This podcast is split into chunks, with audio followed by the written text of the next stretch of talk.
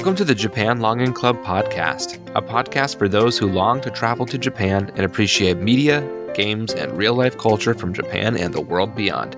I'm your host, Jared, and it's been it's been quite a few weeks.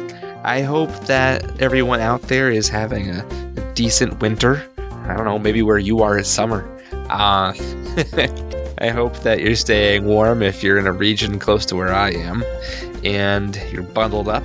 Have some good hot tea. I just had some uh, really good peppermint tea. That was nice.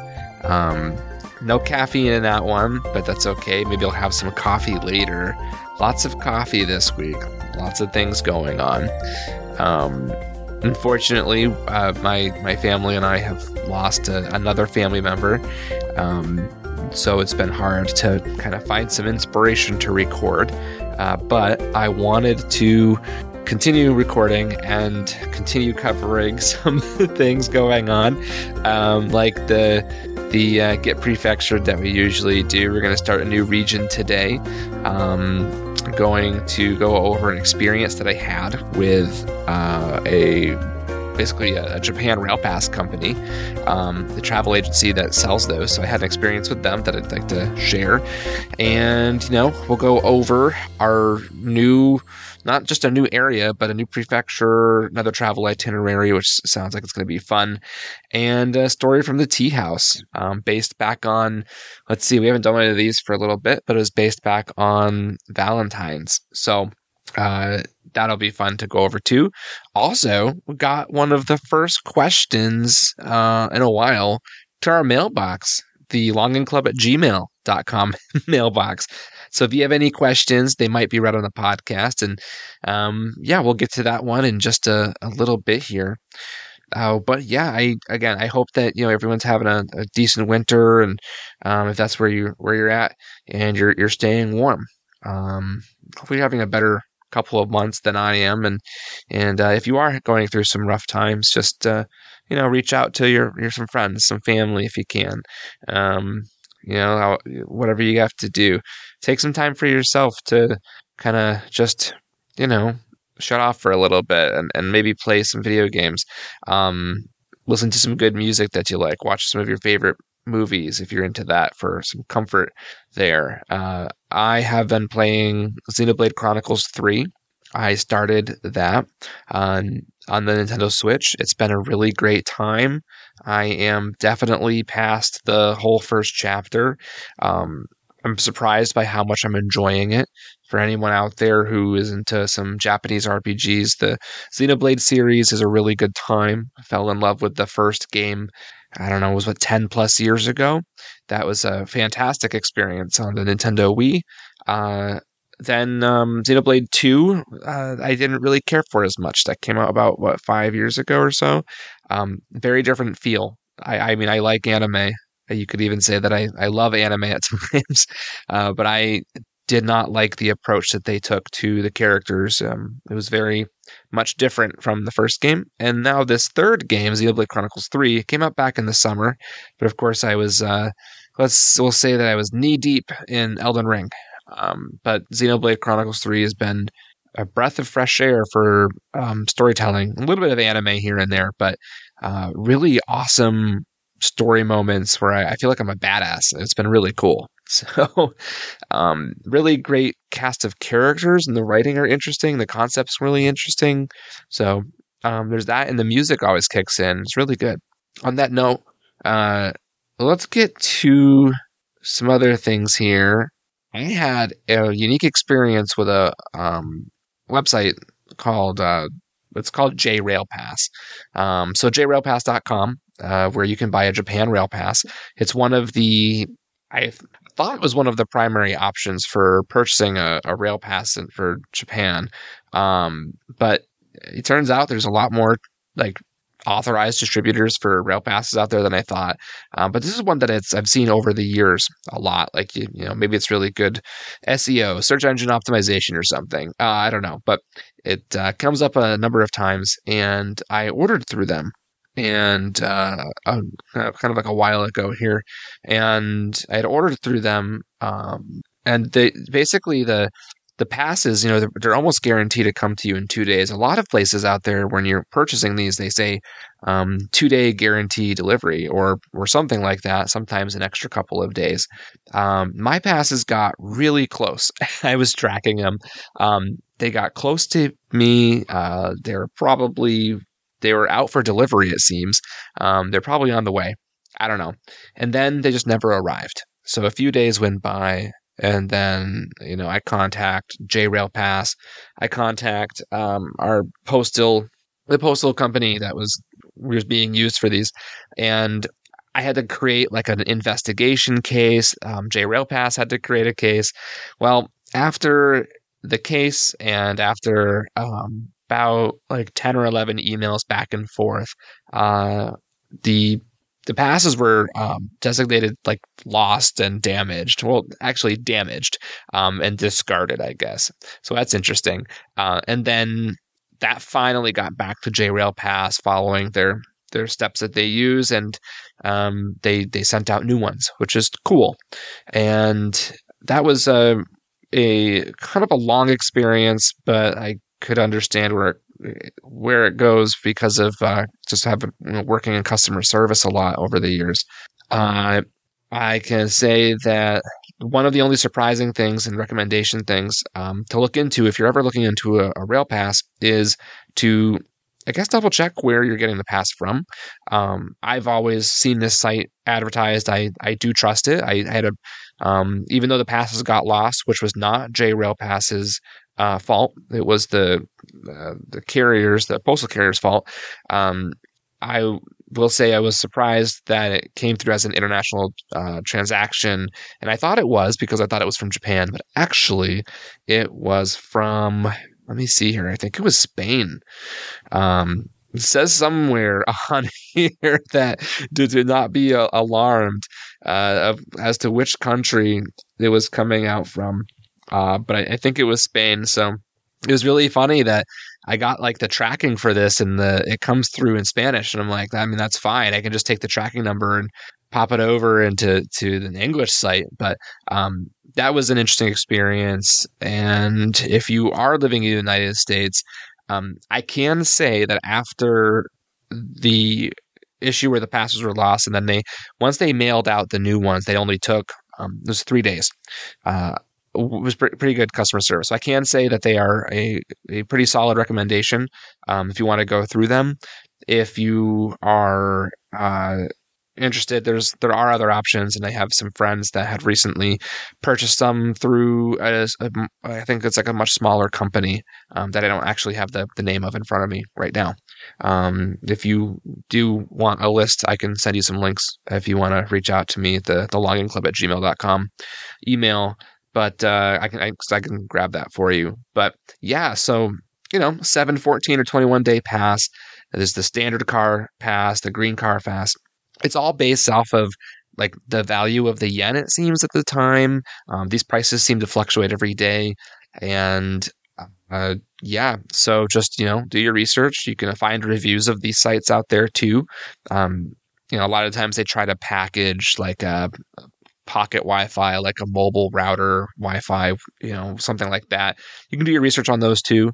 Um, but basically the, the the rail pass and getting them you get what you get is an exchange voucher in the mail and then when you get to japan you have to use it within i think it's like 90 days of receiving the voucher uh, you get to um, there's a certain list of train stations and also um, the airports uh, have the ability to, to exchange your voucher and then you choose the day you're going to activate it and then you'll use it for your 7 14 or 21 days um, from the date you choose. So you uh, it's not like all trains are covered.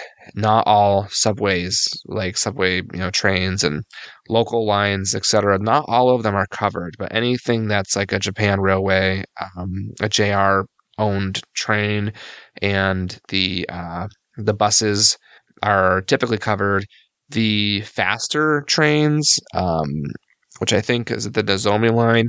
Um, I've been looking at a lot of different names lately, so I'm sorry if it's the which one it is um, if, I forget. But there's the uh, faster uh, train lines for the Shinkansen bullet train that's not covered with the rail pass, but there are other lines um, that follow the same route and they're just a little bit slower, um, not much. So you just have to do some research ahead of time.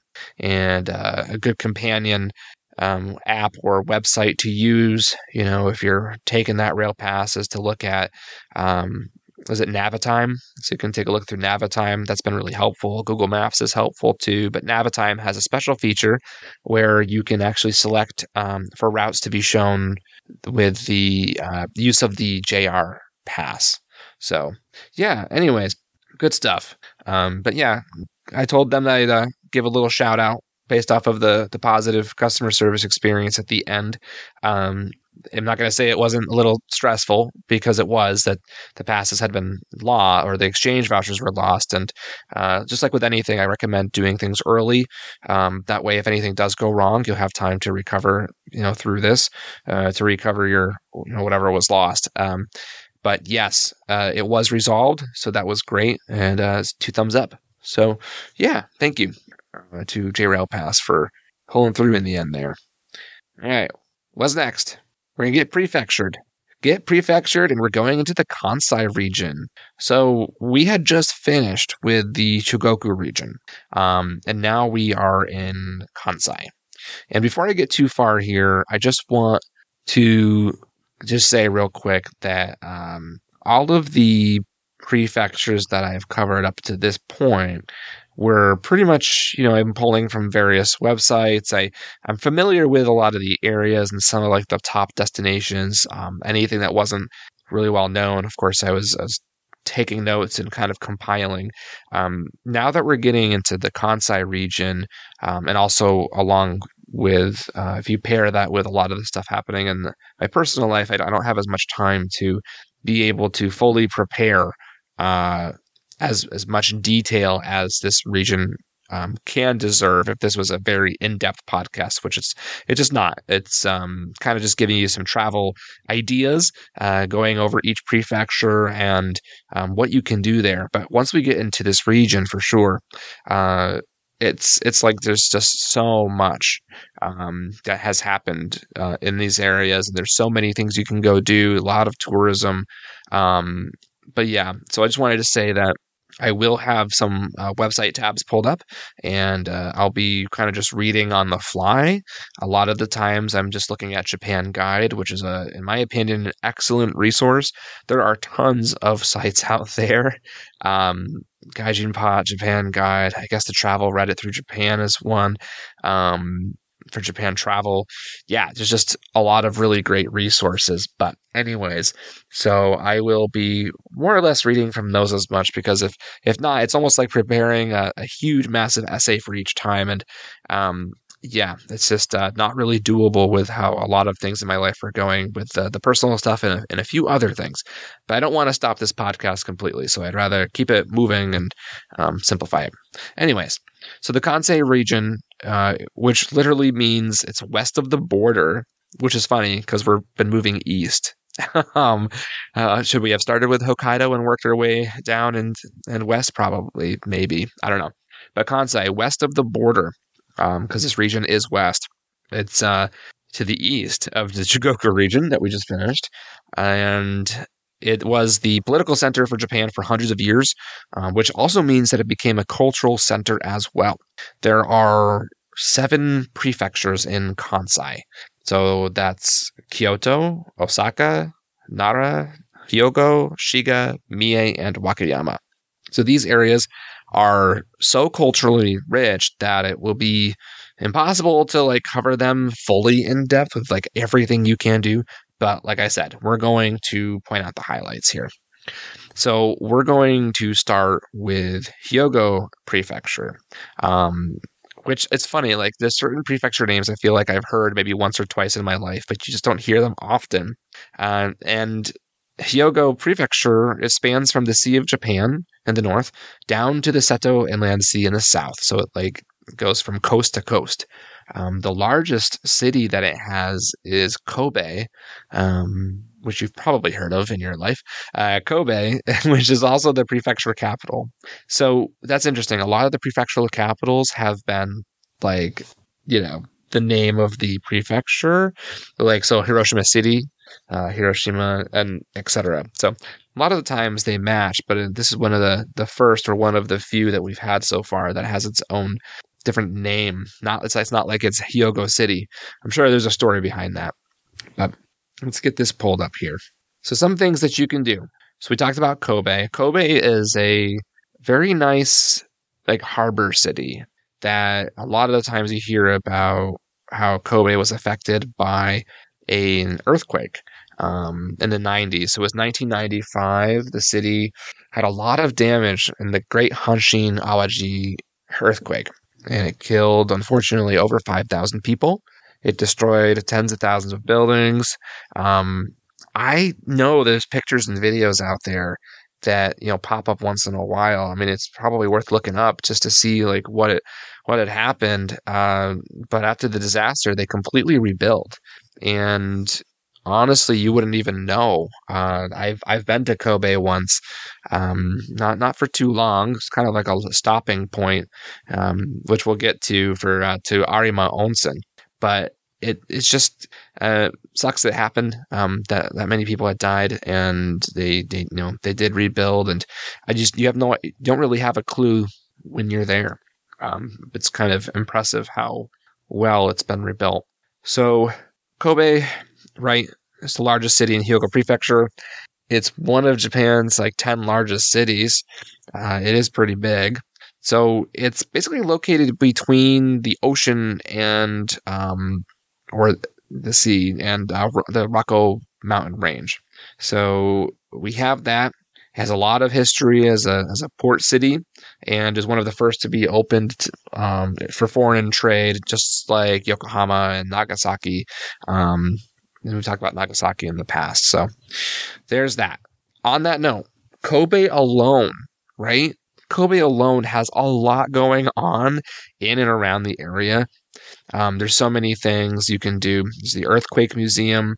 There is the Shin Kobe Ropeway, um, which is like an incline ropeway that takes you up the mountain. You can get a really pretty view of the the entire like city, whether it's day or night. Um, what do we got here? We have obviously the famous Kobe beef. Um, Kobe beef, it's like their own local cut or brand of, of wagyu. Um, it's prized. It's a delicacy.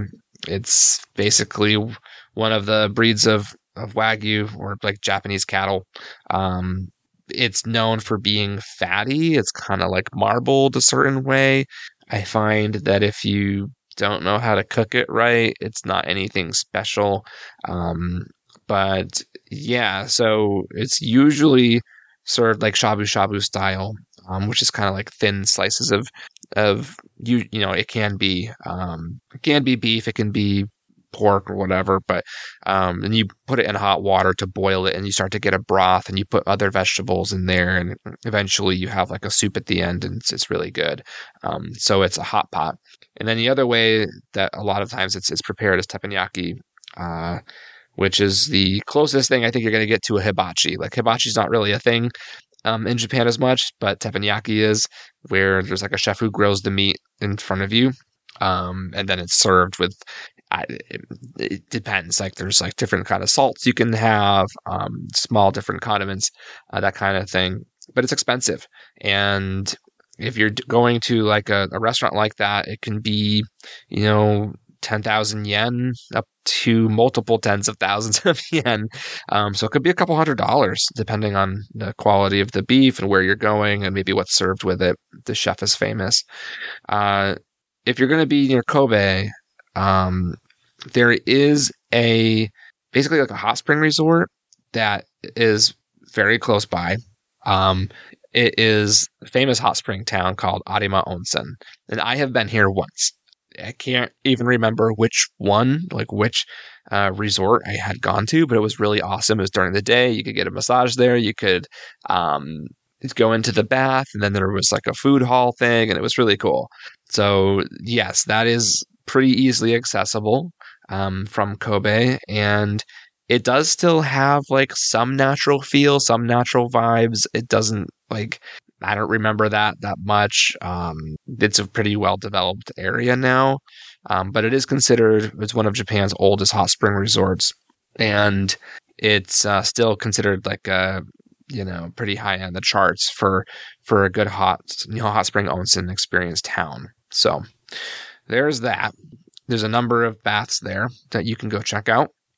And if we're gonna move over a little bit here to some other things in Hyogo, there's another hot spring area, completely different direction though. Um, it's called uh, Kinosaki. So Kinosaki Onsen, it uh, has this like old legend um, about storks and bathing uh, in the marshes like near Kinosaki, and um, that they would bathe there to heal their wounds. Um, so later on in life, uh, people started building bathhouses there for the uh, the natural healing waters and uh, the effects that they can have on your skin. So this area has a number of public bathhouses, which are called sotoyu, and um, there's also like beautiful foot baths. There's private baths, uh, but these there's so many different options. I'm kind of just scrolling through a list right now of all of the different ones you can look at, um, and there, there's many more than just like the well-known ones to to research. Um, but yeah, so you can f- basically freely go between the seven public bathhouses um, with a special pass that you receive from your ryokan. Um, it's very similar to the uh, Shibu Onsen near um, Yudanaka over in Nagano Prefecture. So we'll get to that someday. Uh, but yeah, um, whereas they give you like a, a key there, it sounds like there's a pass here. You can walk around in your yukata outside and, um, you know, have like a, a nice time out. So this area has been up and coming. Uh, well, not up and coming, but uh, I've been coming uh, kind of like in some of the stories I've been hearing. I'm actually going to look this up in real time because um, I feel like there's some onsen in town uh, that's about like tattoo friendly. I don't know if it's this one. Huh. So yeah, Kinosaki. All seven of the town's public hot springs can be entered with tattoos of any shape or size. So that's what I've been hearing. So yeah, that's why this one is so familiar. Um, a sustainable and tattoo friendly hot spring. Wow. Yeah. So it's been very friendly. So if you do have friends or family that have tattoos and they're worried about going to Japan, um, Kinosaki would be the recommendation. Um, I've kind of had this on the uh, potential trips planned before in the past, and at one point I was going to be going with someone who had um, tattoos and or has tattoos, and uh, yeah, it was just something that stood out of how um, accepting that this area is. So glad we looked that up and, and confirmed not the theory, but confirmed the the old memory. What else we got? There are some old castle ruins that you can go see. So I get confused sometimes between the what this area is called the Takeda um, Castle ruins, where it's like a there used to be like a castle here, but now it's just ruins that sometimes seem like they're floating in the sky because of the fog that that comes through, or the the floating sea of clouds and all that. But there is like that other castle. I can't remember if we've covered it yet, where it's like a castle up in the mountain. It might have been in one of the more recent episodes of the podcast. Um, but what you do is like you can go up an adjacent mountain um, up a road and then view it. Um, you know, it's usually like early in the morning uh, when there's some clouds coming through at sunrise, and it can be the most beautiful photo you could ever get. But in this case, um, Takeda Castle is a ruined castle in Asago City, also in you know Hyogo Prefecture, um, kind of known as that castle floating in the sky. Uh, the foggy mornings make it just like a beautiful experience, and then if you're up there, there's just mountain ranges around you. It's very pretty. So it sounds like this was abandoned back in the 1600s, and then it disintegrated over time. Yeah, wow, it's crazy. It's just wild that like it's there's still something here. Wonder what it used to look like back in the day. So, um, to get there, looks like we have a train. Right, you can use the rail pass, so you can take the trains to get there. Um, it's located between it's halfway between the Seto Inland Sea and the Sea of Japan, so kind of right in the middle. Um, 70 kilometers north of Himeji, which we're going to get to in just a second. But you can get there from Kinosaki Onsen, get there from Himeji, and then once you're there, um, there are some like trails to go up on foot. Uh, there's a taxi. You can rent a car if you really want to. But uh, yeah, that's like a really cool site. A little more remote, um, kind of, and less less of something that you ever hear about. Uh, so recommendation if you're looking for something a bit off of the beaten path. As I said, we're going to talk about Himeji as well. Um, Himeji, let me say that right. It's not Himeji. I always get it's almost there's no I there. Uh, it's Himeji or Himeji. Uh, it is known for Himeji Castle. Um, this area is basically um, a city that's on one of the stops on the Shinkansen on the bullet train. So it's about an hour from Osaka and Kyoto. If you are going to to or from Hiroshima to Osaka and vice versa, um, or Kyoto, this is a stop that you can take. Um, it's very pretty. So, on that note, one of the most famous castles in Himeji, the city, is Himeji Castle. It's a preserved feudal feudal castle. Um, it is the one that you see in a lot of pictures. It's colored white. Um, it has the beautiful kind of curved roofs. It's really, really cool. It's also known as the White Heron Castle. And I believe, yeah, this is the one um, that was never destroyed during the war um, or by earthquakes or fires. Uh, it survived all of these natural disasters, and it's one of the country's 12 original castles. So that's really neat. And um, it's just been preserved really well. So I guess like getting up to the castle, they kind of made it there's a lot of really good defense. Um, so it's not like it's like a whole maze getting up it, but uh, it's definitely got its, its walls and stuff and barriers to, to walk through, which is cool. Um, it's really popular during the spring season because of the cherry blossoms. Um, you could have long wait times getting in there, and uh, yeah, I, it seems to me like it's probably bigger than the the one in Matsumoto, um, which is a black castle. But it's hard to tell. I've never been there, but I've always heard some good things about it. curious how touristy it actually is. It must be very touristy um, with the long wait times in the spring. So uh, I know that there's a Himeji Castle website that you can go to, and you can. I think there's like a wait time thing on it. I don't know. I recommended to check that out if you're going to go. Maybe you can get all of your awesome pictures from outside. But speaking of outside, there is a garden right next to it, um, a Japanese style garden called Kokoen Garden. Um, the castle, they call it like borrowed scenery. Like you could take pictures of the castle from the, the garden, as far as I understand. Um, but it was constructed relatively recently. Yeah, opened in 1992 um, on the former site of the feudal lord's west residence. Huh. But yeah, so you can have some. There's like a little tea thing there, uh, a tea garden, a pine tree garden, bamboo garden. So it's a nice little thing if you have some extra time. Um, right. So it's right next to the castle. From Himeji Station, it's a 20 minute walk or a five minute bus ride, which is pretty much the same as the castle. So definitely some time. It's a good kind of like you know stopover spot. If you're if you're going from again hiroshima to kyoto you could stop there for a few hours. I believe there's um, lockers there for some of your luggage um, always something to plan ahead. And then also in this area from himeji if you wanted to plan more time there is a temple mountain uh, it's the one featured in the film last samurai um, mount shosha. So mount shosha or shoshazan right uh, the site of Engyoji. Let's see. So it's a temple complex, over a thousand years of history, located at the edge of Himeji City. So this place just looks pretty. If you look up Mount uh, Shosha online, just take a look. Um, if you've seen Last Samurai, yes, it it's a pretty place uh, because it doesn't have like any city or like modern buildings around it. Um, it's used for a lot of movies that need a set like a historical looking set um, or for dramas um, tv show dramas and stuff like that. So yeah that's cool. How do you get there? There's a bus. Okay.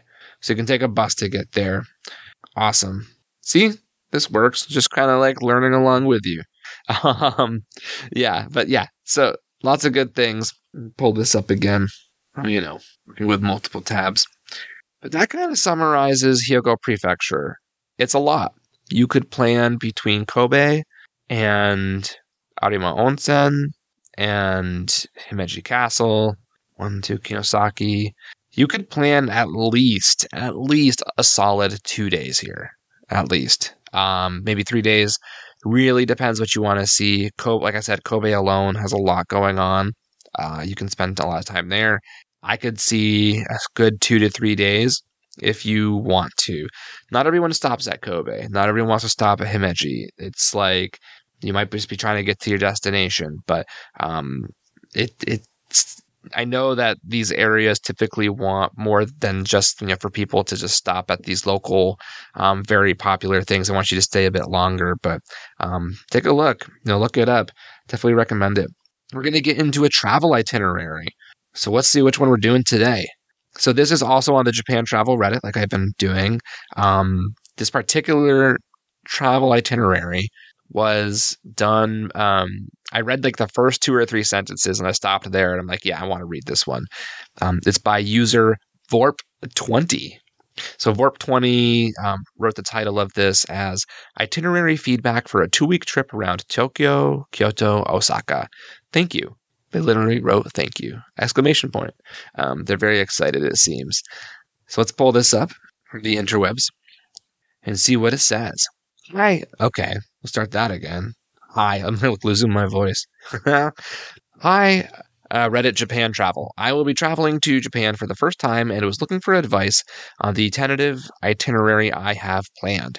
Is it too rushed or does it sound about right for a mid 20s couple who would like to have romantic relaxation on some days, but hit the ground running on other days? That's where I stopped earlier and I was like, heck yeah, I want to see what this is all about. Romantic couple going through Japan. Hectic days, slow days. Love. Anyways, him coming from the US. After airfare, my budget is at about $4,000 for two people. I will have a JR pass. Trip will likely be December 3rd through December 17th. Advice on this timing is welcome too. Okay. $4,000 for two people, assuming, all right, the airfare has been paid for. Apparently, the JR pass is paid for. 12 3 to 17. What is that? Two weeks? Okay. I would say that about $2,000 a person could be done, but let's just see what they're going to do. I am more of a country slash hiking person as opposed to a city person, but feel like Tokyo, Kyoto, and Osaka are must because I love Japanese food and hope to be immersed in the modern culture. That said, I also love nature and want to experience the quieter or traditional side of Japanese culture too, which is why I have chosen to hike around Mount Fuji and visit Takayama and Kinosaki Onsen. They wrote it as Takavama, but I think they meant Takayama um, and Kinosaki Onsen. And look at that, we just went over Kinosaki. Please feel free to criticize the pacing of this trip and provide any recommendations for cuts, additions, or replacements. Are there better preserved towns to visit than Takayama? Is there a better onsen to visit? Let's see. Should I try to squeeze in Universal Studios in Osaka? Things I am sad to not include that maybe can be convinced to include Kiso Valley, huh? Kiso Valley, Kanazawa, Miyajima, and or Hiroshima. And then we have the days listed out. Day one, arrive in Tokyo. Go to Harajuku, Meiji Jingu Shrine, Shibuya, dinner in Roppongi, the Tokyo City view for sunset. Okay, let's just think about that day for a second. So, day one, arriving in Tokyo. It's always one of those things where that's a lot of stuff on your itinerary already. Um, what time are you getting in? Right? Are you getting in early, like on like a 5:30, 6 a.m. flight, and you're actually going to have time to do all of this and be super exhausted? Or are you flying in at like three in the afternoon because you won't be able to do all of this? Maybe they're flying. Maybe they're true, like listing this as like the true day one, and like day zero was the day that they had arrived. Who knows? Day two, Tokyo, um, Asakusa, the Sensoji Temple, Ueno, explore Ginza, explore Piss Alley. That's funny. Um, it's not always considered that.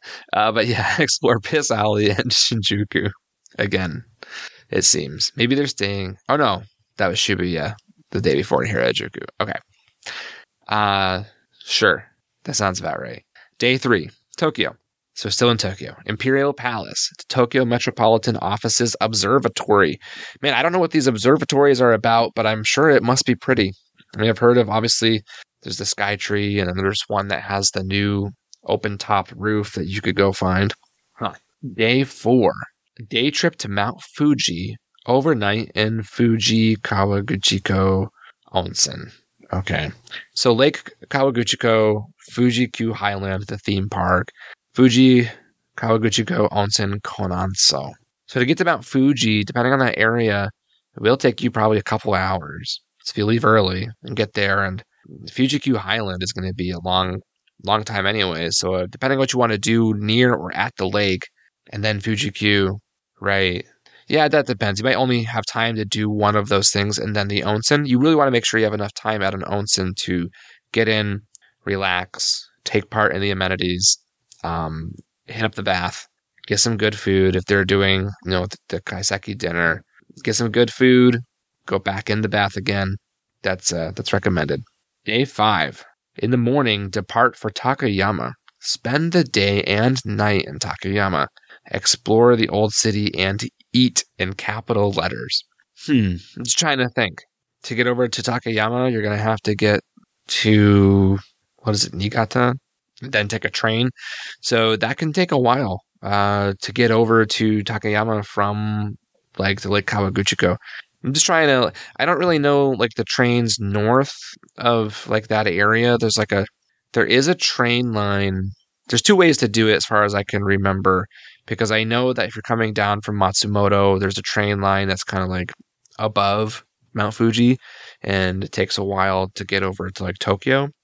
But I don't really I think that like it goes through like the train area where you take a different train to get to the um know Kawaguchi Lake area. So it's like you take a train and then you could either I guess you could go around one way to get back to a bullet train and then continue towards what is it? I think it's Niigata, Niigata, and then travel north to Takayama, or go the opposite direction towards Matsumoto and then somewhere depart down towards or over that Matsumoto is east. That's right. Matsumoto is east of Takayama. So that's really tough because you'd have to go all the way north and then over and then down on the trains. Um, there's a lot to consider there. I know I'm just kind of rambling, but uh, I've kind of looked at this area a lot, and it, that would be tough to kind of get over there. I'm curious how long that takes. I'm guessing at least three hours. Um, so that might eat into eat capital E A T. That might eat into some of your time that day. Um, so you want to make sure you have enough time to maybe do what you want to do, plan it out. But if you're staying overnight, day six, Takayama, a day trip to Shirakawa-go. So Shirakawa-go, I'm not sure if it's been brought up on the podcast before, but um, you could take a bus. I think it's like between one and two hours to get to it by bus from Takayama. Uh, maybe a little less than that. But you get there and it's like the the famous pictures of like the traditional thatched roofs and it looks really pretty in the snow time snow um, in the wintertime. It looks pretty year round. Um, but yeah, Shirakawa-go has like some shops and some places to explore. It's just a really pretty. It's kind of remote. I don't really know how popular um, it is as like a tourism uh, spot, but it's it pops up a lot for people because it is gorgeous. Um, but then if you're going back to Takayama, maybe you'll have some time at night, be late afternoon. Maybe you could do Shirakawa-go as like a half day chunk of the day type of thing. Go back to Takayama and hit up anything else that you might have missed. So that might work out. Day seven. In the morning, depart for Kyoto. Spend the day and night in Kyoto. Okay. So from Takayama, to Kyoto, you're gonna have to go south down to the city, and then you got to go over. So that's to be a couple of hours. So by the time you're getting to Kyoto, and if you're going to drop your bags off at the hotel or the Machiya residence or whatever you're whatever you're doing, um, you're to have to have some time to figure, you know, to kind of get in, and then it will be late morning or early afternoon by that point. So to do Kiyomizudera Temple, that'll take a while. Explore Gion area, Hokanji Temple Pagoda at sunset. Yeah, I mean that might be doable, but you might be spending a lot more time at the Kiyomizudera and the the shopping street leading up to it more time than you thought, depending on how busy it is at that time of the year. So you might have a lot of time there and might just make it in time for the sunset. Um, day eight, Kyoto. Fushimi Inari Taisha, lunch at Nishiki Market, dinner, and Pontocho Alley night stroll. Fushimi Inari is a little bit of a distance away from Nishiki Market, but if you do it right, it is on the same kind of side of the city. Um, yeah, probably be able to pull that off. Day nine, Kyoto again. Arashiyama Bamboo Grove, Monkey Park, because there is one near it or next to it. The Sanazaka to Ninenzaka. See, I thought the Sanazaka was the shopping street um, up to whatever it's called, uh, Kimizudera Temple, but I could be wrong. But yeah, if you're going to go over to that area, um, Arashiyama, Bamboo Grove, Monkey Park, that makes sense.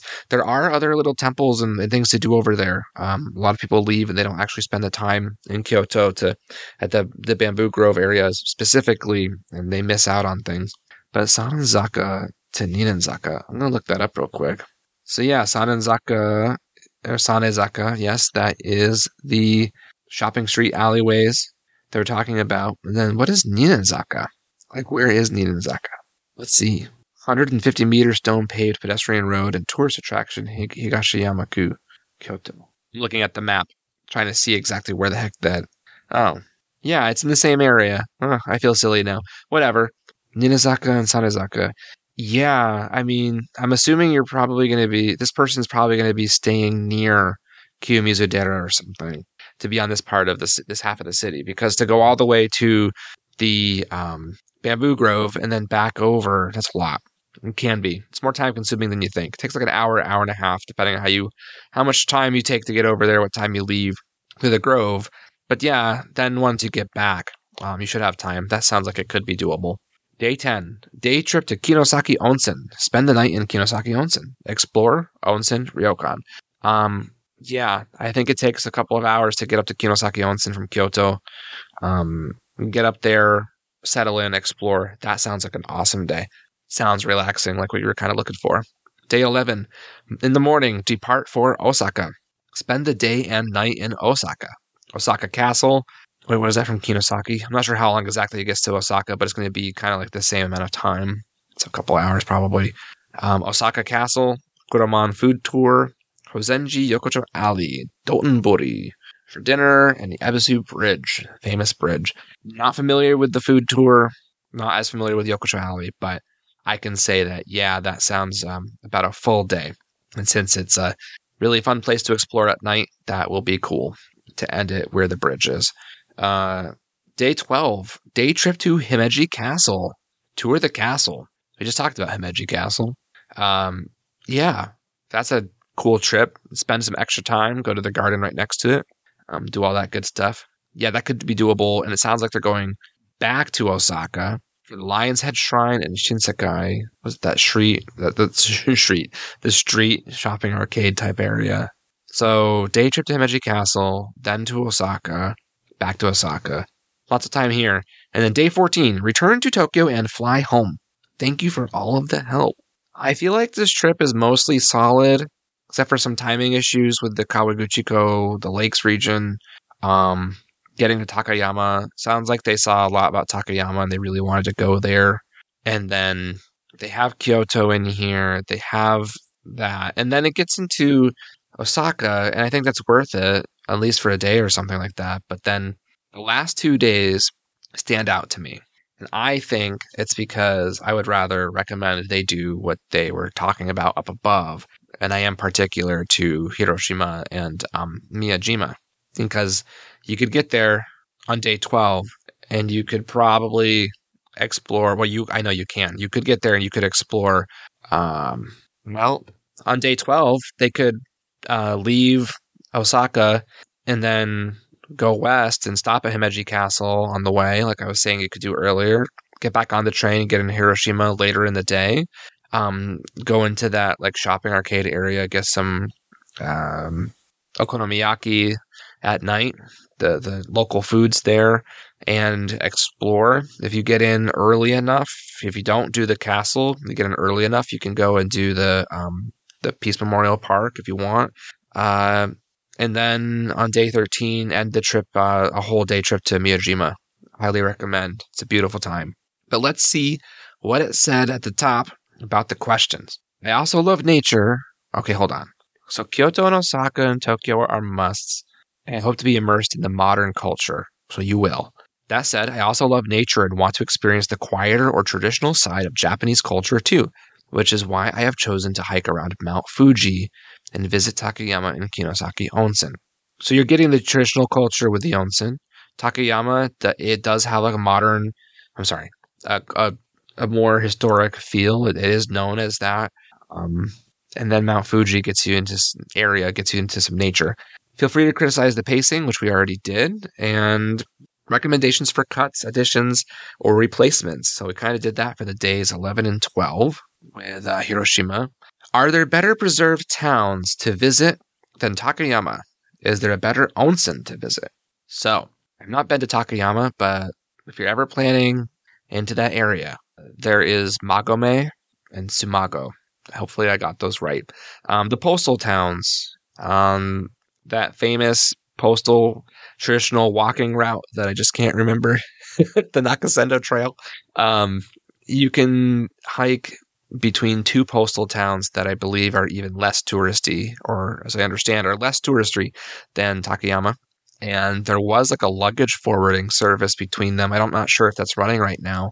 But yeah, you start at one postal town and you can walk for a few hours and get that hiking in. I think that would be maybe a really good idea to look at. You could stay out overnight in one of the other towns before leaving. So I think that that could be an option um, instead of Takayama. But then they're also using Takayama as a springboard to um, where is it? Right, Shirakawa go.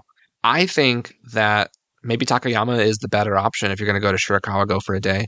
Because if you're going to do Magome and Tsumago, I don't know what you would do with, for that full other day. Like that, that would basically free up your day trip. Like you, I'm not sure if you would really get over to Shirakawa go if you did Magome and uh, Tsumago.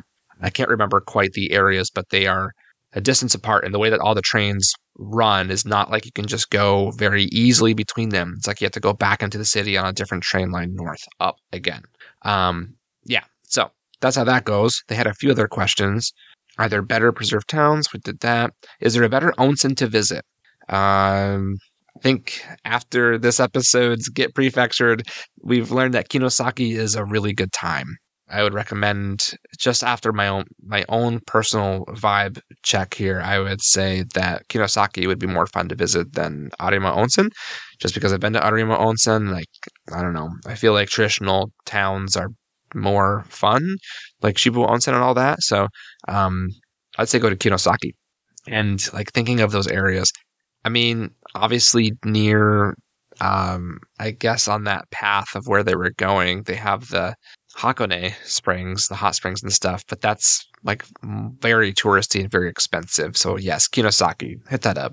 Can't really can't really change that. Um, maybe with some research could try to find some other ones in those areas, but I would say Kinosaki. Um, okay, and things I am sad to not include. Kiso Valley. Isn't Kiso Valley? I'm gonna look this up up too in real time. Where is that? Oh, the Tsumago Magome region with the Kiso Valley. No wonder why it was like ringing the bells. Yeah, the Nakasendo Trail. Oh, yeah, totally. Yeah, do that. Sad to miss the Kiso Valley. I was getting it confused with the Kii Peninsula, which we did like a very early episode of the Japan Longing Club podcast. So I was like, wait, what? Kiso Kii? Yeah. No, go to Kiso Valley. Axe the oh no, but then you want to go to Shirakawa. This is this is how my brain works with trying to plan anything for Japan. It's like it goes back and forth between well, if you go here, you can go and offshoot to here, but if you don't go here, then you can do all these other things over one or two days. Then you have to start weighing like what the best option is. That sounds pretty basic to say it like that, but it can be kind of conflicting if you want to do it all. Um, man, oh, Kanazawa, right? Kanazawa is a little bit. It's more on the coast up north there. Ah, the famous garden is there. Miyajima or Hiroshima. This is tough. I wish they were staying a few extra days so they could fit in Kanazawa and stuff.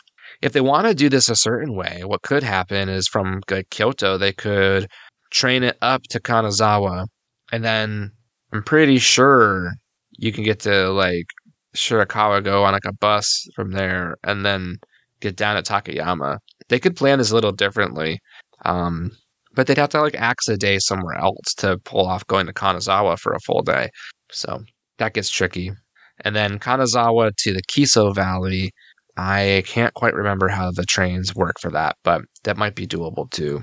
Just um, it's usually like you're picking one or the other, and to do both is really tough. Uh, anyways, cool, man. I really want to go to the Kiso Valley someday. That would be fun. And then they said something about Universal Studios Japan. Instead of, it sounds like they were trying to figure out the last few days and they have Osaka again. And I guess if you're really into that, that'd be fun. It's always that theme park rule. Like if you like theme parks, that might be a blast.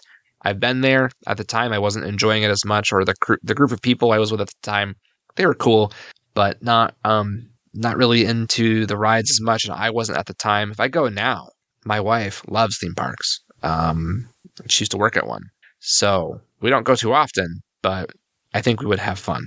But if you want to weigh that against like the cultural stuff, I mean, culture is a lot of fun. I'd rather go to the Kiso Valley than go to, you know, uh, Universal Studios Japan. Cool. That pretty much covers it. If we were to start scrolling down here, see what other people are saying. Yeah, time consuming between Lake Kawaguchi and Takayama. Very long time, blah, blah, blah. I think we kind of hit this up pretty right. So let's move on to one or two last segments here as I pull them up. So we got prefectured. We got a little travel itinerary review. We'll do a quick story from the tea house. And I, I know we're getting a little long here, but I, I wanna I wanna read this one just because it's really fun. And of course, every time I pull up my phone, it tends to go away. Um, from Camellia Kyoto. So grab a bowl of matcha and some Japanese sweets as I read the following story from Camellia Kyoto in Tea House in Kyoto. Uh, it's called Rocky Love. So this was posted back on probably Valentine's Day, well, the 13th, close enough. And I know we're like past that, but as someone told me recently, uh, it's never too early for love. It's never too late for love. We'll just say love's all around us. Um, so, Rocky Love, they wrote Happy Valentine's Day. For those seeking love or thinking about ways to escape it, now might be the perfect time to explore Jisho Jinja or Jishu Jinja, shrine dedicated to love. Ancient love stones. Jisho Jinja to the north of Kiyomizu Dera's main hall, is one of Japan's most famous love shrines. Independent since 1868, for most of its life, the shrine acted as guardian for Kiyomizu Dera and was known as Jishu Gongen. Likely founded before the Nara period, the shrine was made famous after Emperor Enyu's visit in 972. At Jisho Jinja's heart are the Koi Uranai, the Koi Uranai no Ishi, the two love stones, half so two love stones, half buried, ten meters apart. Uh, love comes to those who can walk from one stone to the other stone with their eyes closed. If you need help in reaching the second stone, then love will come with difficulty. Research suggests worship of the stones dates to Jomon times. That's like 12,000 to 300 BC. Though it is unknown when the rocks were first placed in the grounds, a Muromachi period mandala um, includes them. Wow. So, what this is with these love stones, and you just go to Kiyomizu Dera and you can find this place pretty easily. I want to go back and find like a souvenir of this. So my joke is right. They have these rocks and they have these big ropes kind of like tied around them and you go from one rock to the other and you close your eyes and you have to like get to the other rock and like touch it um, without anyone's help, no one's assistance, and you have to keep your eyes closed.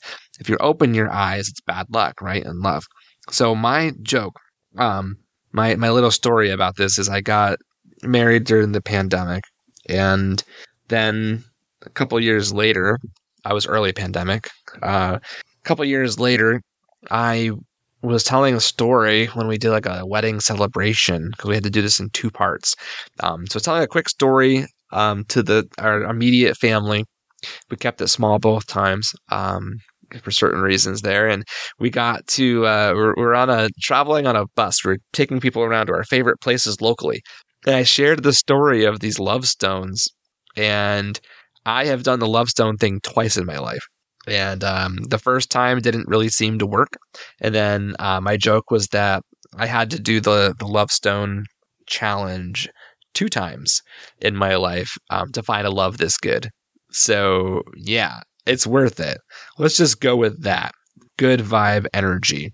Now, if you want more good vibe energy, follow Camellia Tea House on Twitter at Camellia Kyoto for more Japan culture, tea, and history posts. And check out their website, tea-kyoto.com, for pricing and scheduling. And uh, to be clear, you spell Camellia C A M E L L I A. Um, and then from the mailbox, got an email finally titled Japanese Language. And this was sent in from Eugene in New York. So let's see what Eugene had to say. Uh, this one. Here's Eugene's email. And this came back in a couple, uh, well, two weeks ago. Here's the email. Do you know Japanese? You sometimes seem to have challenges with the lack of emphasis in the language. And that's it. That's the email. Um, do I know Japanese? I don't really know Japanese very well, but I will say this. Um, a couple of years ago, more than that actually, a good handful of years ago, I was starting to study Japanese, learning uh, hiragana and katakana. I started learning a little bit of the grammar, and I didn't get too far.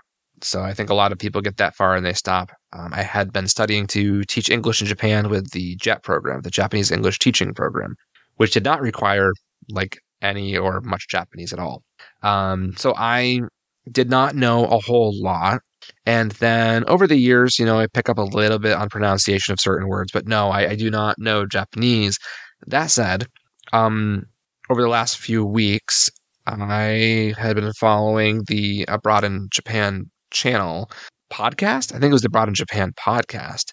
And I found a recommendation from them for a, a learning app. And I've collected links of like websites over time to various learnings. Was it Tofugu?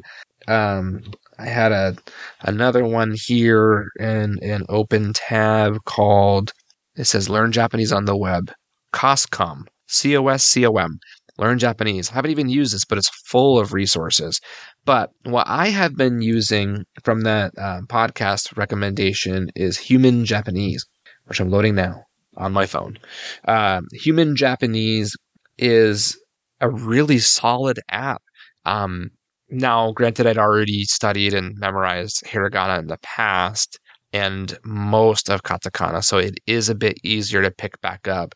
But I am learning things about the language that I didn't know before. I'm learning things about um, certain types of pronunciation. But yeah, on the fly, I'm not really good at reading Japanese. So, you know, if I'm reading a Camellia Kyoto post or um, other posts, yeah, I, I might not know the pronunciation very well. But the Human Japanese app, and this is not an advertisement, um, does teach you certain specific ways of saying the different characters and it they start to talk to you about a little bit about the pitch accent stuff ahead of time um, haven't really gotten that deep and very basic grammar. And I'm learning things about little pieces of the culture, but really about the the language um, that I never knew before, ever. Um, and it's it's really cool. So I highly recommend that app. Uh, I do have Duolingo as well. Our good uh, good old friend from the early episodes of the podcast, Randy, um, included me in like a family plan for the uh, Duolingo, and that's okay, but it does feel a bit random, and uh, it's not necessarily the greatest for learning phrasings as far as I can tell. But human Japanese is, is just such a different approach than like a textbook. I think I have like the Nakama. looking at it right now. What is it? The Nakama One textbook, Student Activities Manual. Yeah, that thing is what I started with before it was good to start, but it just I wasn't getting into it. This app is um, pretty free flowing, but you do also, if you are starting fresh with Japanese, it's like you really have to dedicate the, the time to start learning those language charts. Um, I'm sorry, the the character charts, and uh, and and really practice the speaking. And, and um, it's debatable if you need to write them out. But I know on my phone, I've been just kind of like using my finger to follow the brushstrokes of the characters. It's been really cool. But anyways, thank you, Eugene, for asking. I'm sorry if my pronunciations are not uh, up to up to par for uh, you know, whatever. But um, hopefully, it's still a good time. And again, thank you for sending that in. So, if you want to send me your questions and travel stories, I'm, I'm all here to answer questions and read your travel stories. We, we all know by now that I, I do enjoy reading those. Um, send them to longingclub at gmail.com and they may or be read on the podcast. So, let's wrap this up. Um, probably going to have another episode out in the next few weeks. Uh, appreciate everyone who's still listening and you know following along. It's been fun. Uh, follow the podcast online at Longing Club on Twitter. You can look for the Japan Longing Club podcast on Anchor, Spotify, Stitcher, Apple Podcasts, and anywhere else that you listen to your podcasts. And as they say, John A, and have a good day.